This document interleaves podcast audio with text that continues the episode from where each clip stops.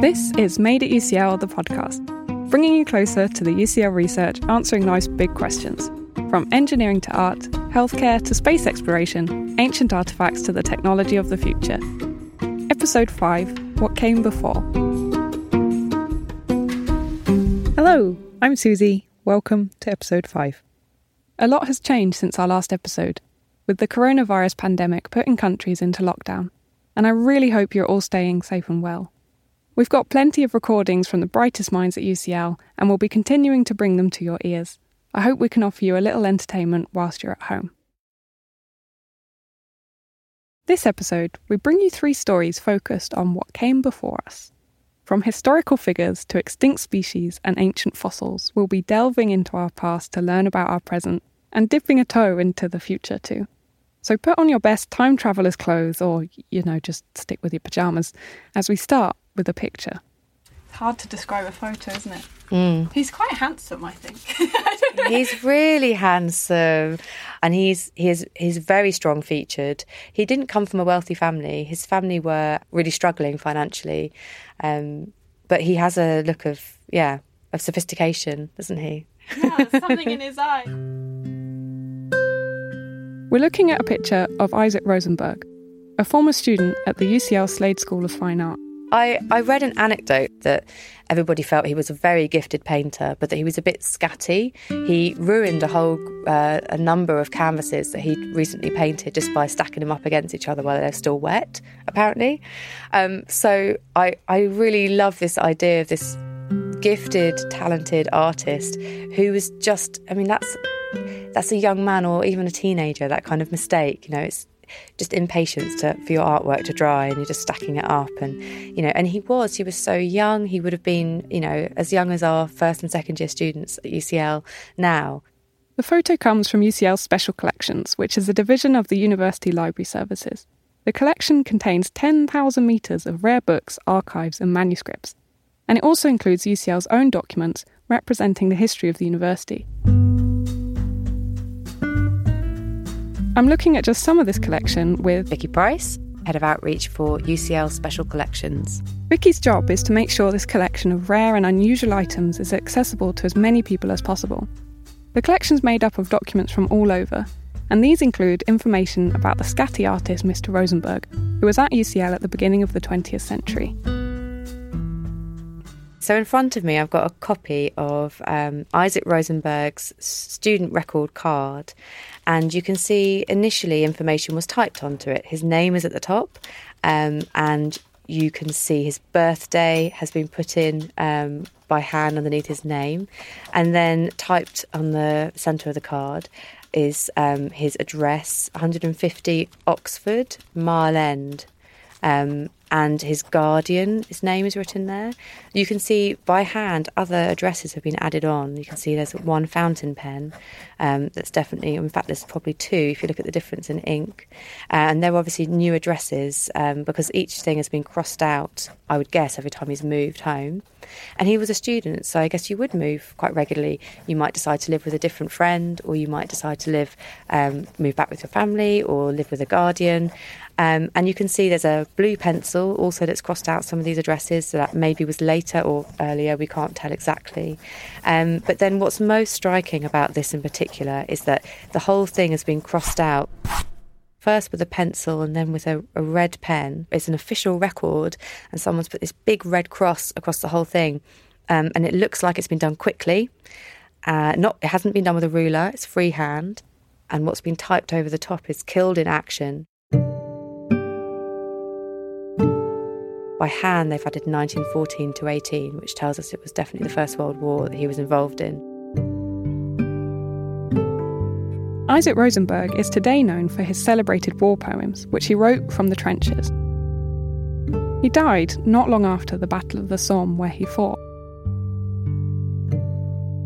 In 2018, Vicky ran a series of workshops with primary and secondary school students across London to teach them about the Somme as part of a project called Shrouds of the Somme, which marked the centenary of the end of the First World War. She took these documents into the classroom with her, and some pupils were quite excited to take a closer look. I certainly remember handing out the record card, um, which clearly states his his initial address, which is his family address in Mile End. And I, I don't say anything about it. I just handed them out and said, "Have a look, see what you think it is." Um, and uh, it's one of the year nine, so secondary school people looked down and said, oh, "That's just down the road from me. Is he from where I'm from?" And I was like, "Absolutely, he's from where you're from." And this is just hundred years ago, uh, and he was perhaps six or seven years older than you are now at this point when this document was first made for him. And it was a perfect starting point. Somehow, this little yellowed card allowed the students to go back in time. I mean, it's just a record, so it wasn't created to make you feel anything, but it does make you feel things. We talked about who did the big cross. That almost seemed like they, it was a, it was being defaced. We talked about was it being defaced or was that somebody who's just trying to make it clear on the record that that's someone who's no longer a student at Slade? Um, or maybe they were. Was that person upset who did it? How did they feel making the record that one of their students had died? And then we could have a discussion about whether or not that was a common occurrence at that time or not. And then we can start talking about loss of life on a large scale on the home front, what happened back at home when lots of young men were killed and you don't you don't know for sure. You cannot get, find out exactly, you know, who did that cross. We'll never know. But because we're we all admit that we will never know, we accept that. There's space for imagination and there's space for discussion around it. Imagination might not be the first thing that comes to mind when we think of studying history, but to truly understand and feel the significance of huge events like the Somme, we need to do a delicate dance between facts and imaginings to join up the individual stories contained in documents like these with the wider context of the war and its part in history. For a topic like the Battle of the Somme, there are lots of grey areas and lots of very upsetting uh, subject matters to discuss and to explore, and you must make sure that you do that properly and that everybody has a chance to speak and is listened to. Um, but we, yeah, we try and have some moments in the workshop where actually there's a question and you can get it right or wrong. We did activities where pupils were just asked to watch a short film and extract information about in a really non-emotional cold way. So when did the battle start? How long did it last for? How many people died it began on the 1st of July 1916 and lasted for 140 days. Over 300,000 people died in total, including the German, British, and French forces. The total killed and injured was around 1.6 million. And then we start looking at actually what does that number really mean as a visual number? What does that mean? And then we start talking about like Isaac Rosenberg's experience, and so he was one of those individuals. So we, we try and draw in the learner from a kind of basic, uh, these are some facts, through to a kind of a more emotional response. For some of the older children, this meant reading Isaac Rosenberg's now famous poem, Break of Day in the Trenches, from the original manuscript, which has an early draft of the poem. The darkness crumbles away. It is the same old druid time as ever.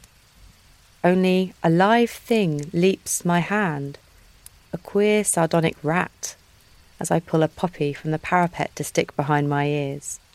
Droll subterranean, they would shoot you if they knew your cosmopolitan sympathies and Lord knows what antipathies. For you have touched an English hand, and will do the same to a German soon, no doubt, if it be your pleasure to cross the poppy blooded field between. Wow. Yeah. It's, it's the message of a young man thinking about the other young men in the German army who he is charged with trying to kill. And he really sees those as individuals just like himself. Students also wrote their own letters and poems, imagining themselves as soldiers in the trenches. As I slept, it smelt like smoke and the wind shivered down my spine. I can see the end was not near. Cries of the dead awoke. No one's happy, only sick. I was terrified as I felt a rat crawl on my arm. When I woke up, I heard mud squelching. It was so loud, all I heard was bangs and booms. Bang! There goes the bomb. Another 50 casualties. There goes the gunfire. I want to go home. I must fight for my country, give them my all. After all the work I did, I was starving. I had to make a fire so I could cook my food. I heard lots of fighter jets flying past. It almost busted my eardrums and then almost made me deaf. It's hard here, the foul smell of waste. Except me, as your trustworthy soldier, I'll do as you say.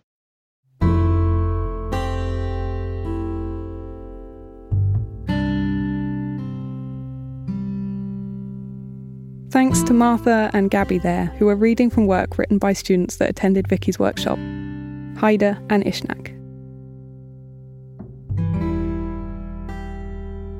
My interview with Vicky was recorded at the end of 2019, but putting it together for you now in the context of a global pandemic has brought home to me the importance of connecting to our past and to the lives that have come before us. We can learn a great deal from history in shaping our future, and that includes not just human history, but the history of the natural world. During lockdown, there's been some potential good news stories, with reports of air pollution lowering, waters clearing, and animals reclaiming once busy urban areas. You might have seen pictures of lions sunbathing on roads in Kruger National Park in South Africa, which has been closed to visitors since the outbreak. Images and stories like this are making our impact on the planet all the more obvious and gives us a chance to reflect on our relationship to the natural world. Many scientists are referring to the current times as a sixth mass extinction. Since the 1500s, somewhere between 680 and 700 vertebrate species have gone extinct. You can go back to the classic dodo as one of the first that we know about, but then the thylacine and more recently the pinta giant tortoise back in 2012 was identified as, as going extinct.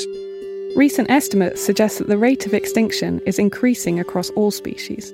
And the last mass extinction event was around 65 or so million years ago. Of course, that's what wiped out the dinosaurs.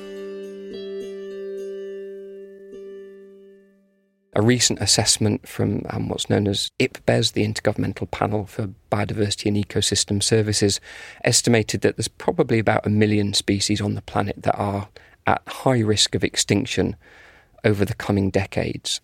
This is Richard Pearson, Professor of Ecology at UCL.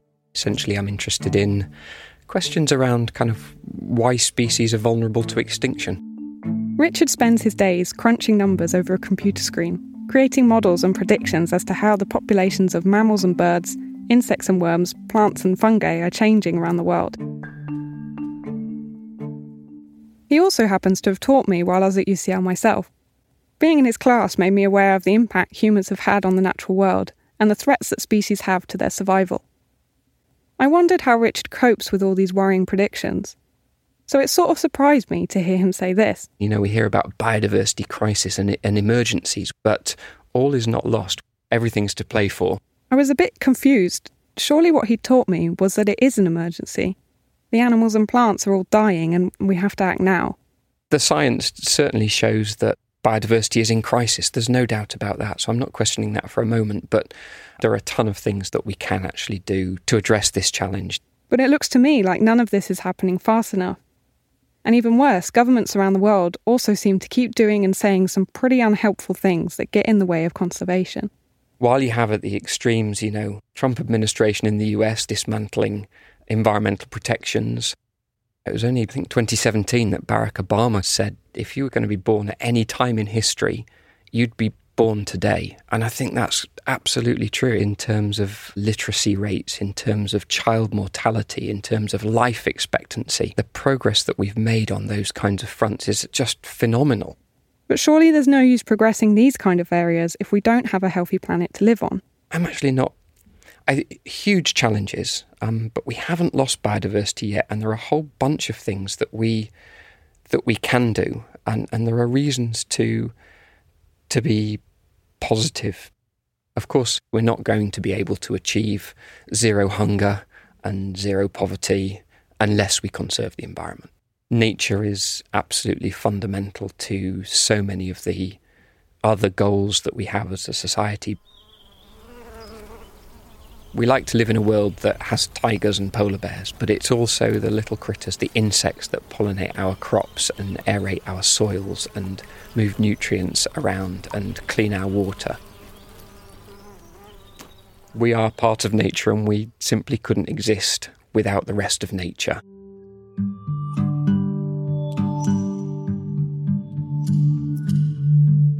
Whether we respond to this crisis with sorrow and fear or with hope and optimism, if we're going to have any chance of saving species, we need to understand what exactly threatens the many lives on our planet and the most effective ways to protect them. This is what Richard is really interested in. The main threats, really, that we need to address are um, habitat loss, habitat fragmentations. The rates of deforestation are extremely high, uh, so we need to protect habitats of species. Another threat is exploitation of species. That is just overharvesting. Fishing is the classic example, but bushmeat as well is a big issue. Then there's pollution. Plastics, PCBs, and other chemicals that get into water streams, into the seas, into freshwater systems. And invasive species. So these are these species that get moved around the world by humans, be it in ships and aeroplanes, and then invade new areas and cause damage to local environments. One part of Richard's job is to assess which species are most vulnerable to extinction because of these threats. He, alongside many ecologists around the world, analysed data collected in the field about species numbers and locations to create lists of endangered, threatened, and vulnerable species, such as the IUCN Red List. One of the main contributions that we've been working on is to try to anticipate which species are going to be more threatened over the coming decades. It's one challenge to kind of look back over what's happened over the last few decades, but can we actually anticipate into the future? Then we need to start using um, computer simulations and cool methods like that. These simulations allow conservationists to prioritise their efforts to protect the species most at threat of extinction in the near future. But now, a new threat is on the horizon climate change. Until recently, there hasn't been any way of factoring that into these assessments. But back in 2014, Richard and his colleagues focused their research on building new models to rectify this. So, one of our key aims was just to ask well, is it some of the usual suspects, things like small populations, limited range sizes, uh, low dispersal ability? Is it, is it these kinds of factors that, that make species vulnerable to climate change, just like vulnerable to other threats? Um, or is there something particularly special about climate change which is going to make them more vulnerable? By comparing how changing conditions in the past have affected species, Richard was able to build accurate models that predict how they'll be affected by climate change in the future. And the results were sort of a non finding, but a useful one. What they found was that the species most affected by it are the usual suspects. They're the species already deemed at risk by other threats, so he has another surprising perspective. Biodiversity loss is not all about climate change by, by any means. Actually, really, the, the threat to biodiversity are, are what we refer to as synergies, so um, links and interactions between different threats. This is where those all important details and nuances are crucial to understand. Species have always adapted to changing conditions, but in order to do so, they need to shift their ranges. They need to be able to change their life cycles. And the more they're threatened by other factors, the, the more at risk they are. So, for example, climate change means many species are needing to move several kilometres towards the poles or up slopes to cooler locations as their old habitats get warmer. Well, that's all very well if, if there isn't a golf course and a road and a housing block in, in the way. The more we fragment and dominate landscapes, the less opportunity species have to naturally uh, respond. So that's really why climate change, from a biodiversity perspective, is such a big issue. It's it, it's the combination with other factors. The conventional way of conserving species has been to build protected areas where humans aren't allowed to hunt and kill animals or to build roads or houses. But you can't protect from climate change because climate change doesn't respect the fences that you put round protected areas. So we need to be thinking about landscapes that are well connected. Instead of small reserves in certain parts of the world, we need to be thinking about whole landscapes that have networks of reserves that are connected. So you can imagine as one protected area becomes unsuitable for a species as the climate's changing, um, it can actually jump to the next part of the landscape that's suitable or moving along corridors. Or some people even say that we should be actually picking up certain species and shifting them to areas that are becoming more more suitable. So there there are all sorts of things that that we as a society can be doing. And understanding how these threats interact is what's going to allow us to prevent mass extinction and to bring those numbers down from the 1 million prediction. Seeing that there are things that can be done keeps Richard working hard to understand all those details, and he sees now as a real opportunity to shape our planet and its future for the better. We often talk about the Anthropocene, the age of mankind, if you like. We have such an influence on the planet now that we really are, in a kind of geological sense, people will look back, or, or, some organism will look back at some point in thousands of years' time and say, you know, this was the age of humans. We really have the opportunity to do something over the next few decades, but it's going to take turning around how we as a society treat nature.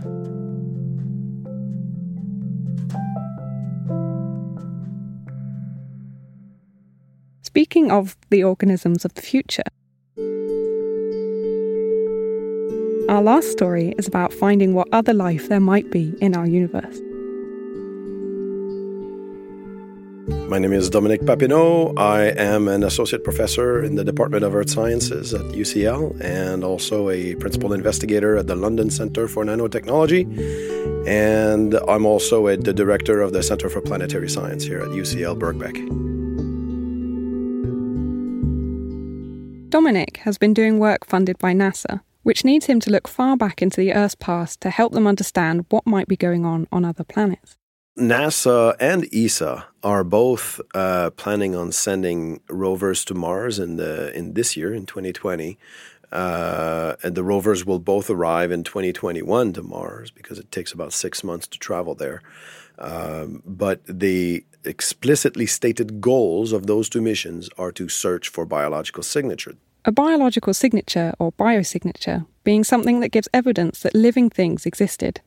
It might be the presence of organic matter such as cells or even bigger structures like bones. Fossils are also biosignatures because they were created by the decay of a living thing. There's even such a thing as a techno signature.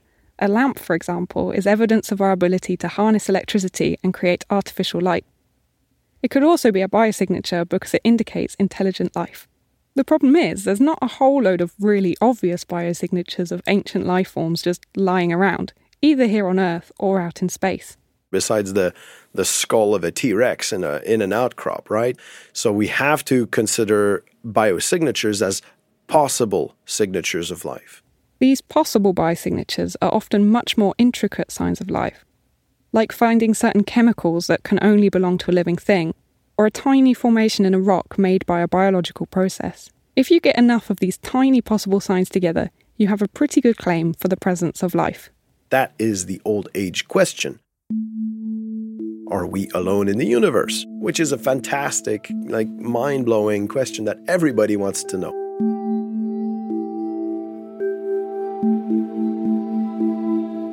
But to identify new biosignatures, they need to know what to look for. And the best place to figure that out is right here on Earth. So, I guess the story all began when I went in the field back in 2008 in northern Quebec in Canada, investigating various aspects of that supracrustal belt, which are these very ancient uh, crustal remnants of the early Earth. Because they're so old and formed where there's been a lot of movement of tectonic plates, the rocks are all folded up on themselves. All that folding and gradual movement over millions of years and under high pressure has changed the minerals into new forms. So that tends to erase any kind of primordial signature that was there initially. I looked up a photograph of these supracrustal belts and on the surface, they basically look like a load of grey rocks.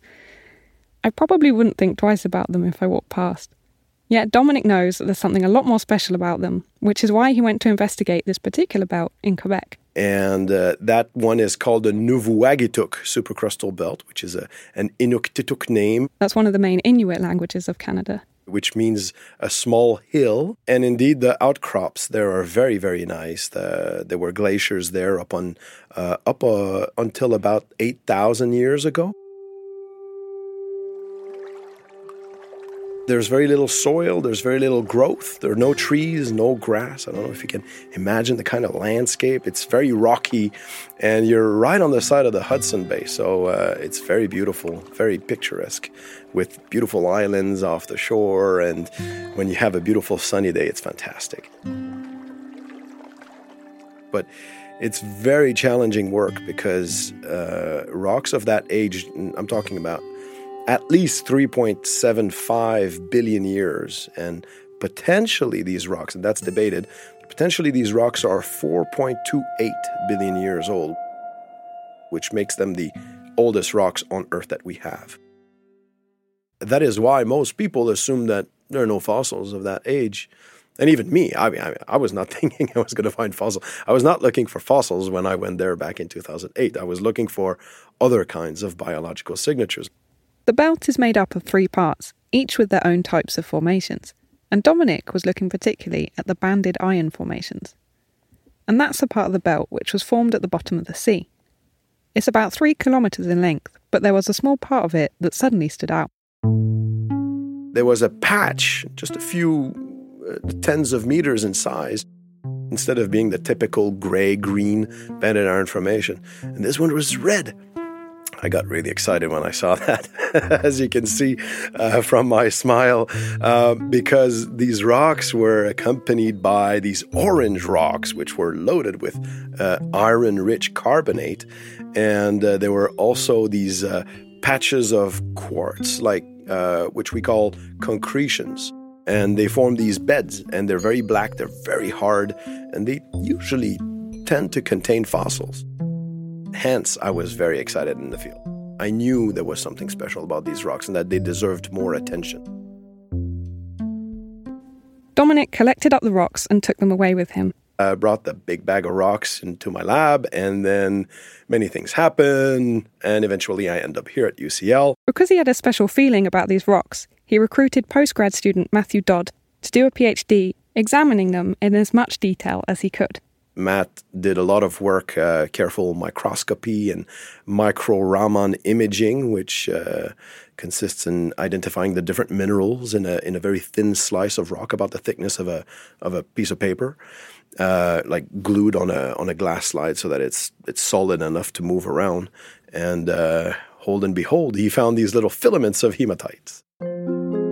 You can imagine this. It's about the half the width of a human hair, but they're very long so they look like very skinny, skinny hairs in there, but they're made of hematite. And hematite is a is a mineral that's uh, made of iron oxide. Formula is Fe2O3. And it's essentially rust, so it appears red. Uh, and uh, when we looked at those filaments and more and more and more, we started to see structures within the filaments and some of them had twisted structure, a little bit like a corkscrew that you would use to open a wine bottle. Um, and that to us was one of the telltale signs that, that we're looking at something that's most likely biological. Essentially, their theory was that these corkscrew shapes could be fossils of tiny living organisms from millions of years ago. This might not be enough on its own, but the team also found graphite, which is formed with carbon. Carbon is important because it's the building block of all biological life. Alongside the graphite, they found carbonate and apatite, which is the mineral that makes up our teeth and bones. All this together was suggesting to us that indeed we were looking at many independent observations that were all converging towards a single explanation that they were living things in the distant past. Now, as with any good scientific process, the theory that these formations in the rocks are indeed evidence of early life on Earth is still being discussed. There are some who are skeptical and have attempted to find out if those shapes in the rocks and the minerals that were found could have been made by something that wasn't a living creature. Dominic's continuing to investigate the truth of the matter, though he's fairly sure of his hypothesis, which would make the finding a pretty big deal. First of all, if we're right, if it's true, it's a very important discovery because they represent, their, therefore, the oldest fossils on Earth. Uh, it is a very It has implications for what the earliest life forms look like. It has implications for the origin of life in terms of in which environment it, it, it would have uh, it would have arisen, and uh, ultimately uh, there are implications as far as planetary sciences are concerned. To take a foothold on a planet, life, or or on any planetary body, as a matter of fact, doesn't need to be a planet; it could be a moon. It takes a very short amount of time, and because that amount of time is shortened by our discovery, I think it increases the likelihood that extraterrestrial life exists. So, what's next for Dominic's research? Well, we're still working on these rocks. Uh, I want to go back there. I want to sample these outcrops more. I want to map them in more detail. And uh, since that discovery already, we have uh, we have documented a lot more biosignatures in terms of possible signatures of life. So now we're finding that it may be a much more complex microbial community. These include arborescent structures that look like groups of filaments that are all attached to a main stem and are parallel aligned and all branching. And within these kinds of trees of filaments, we're now finding these small uh, small spheres. So another kind of, of, of microfossil in there that will make it much more difficult, I think, to explain in non-biological ways. We'll uh, hopefully publish that work very soon.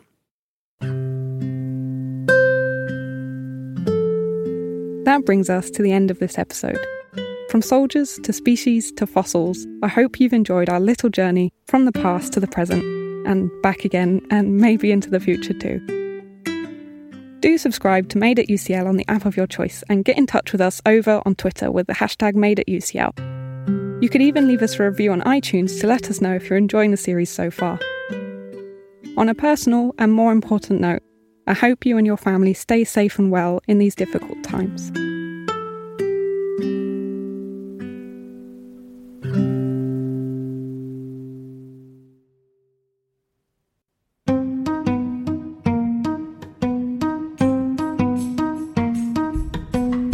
Made at UCL, the podcast, is made by me, Susie McCarthy.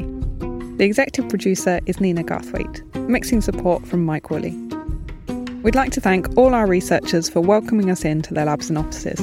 Hashtag Made at UCL is a campaign that brings to life disruptive thinking from UCL. Research presented in this episode was nominated and selected because of the impacts it's made on everyday life and society. This episode is brought to you from UCL Minds, events, lectures, and podcasts open to everyone.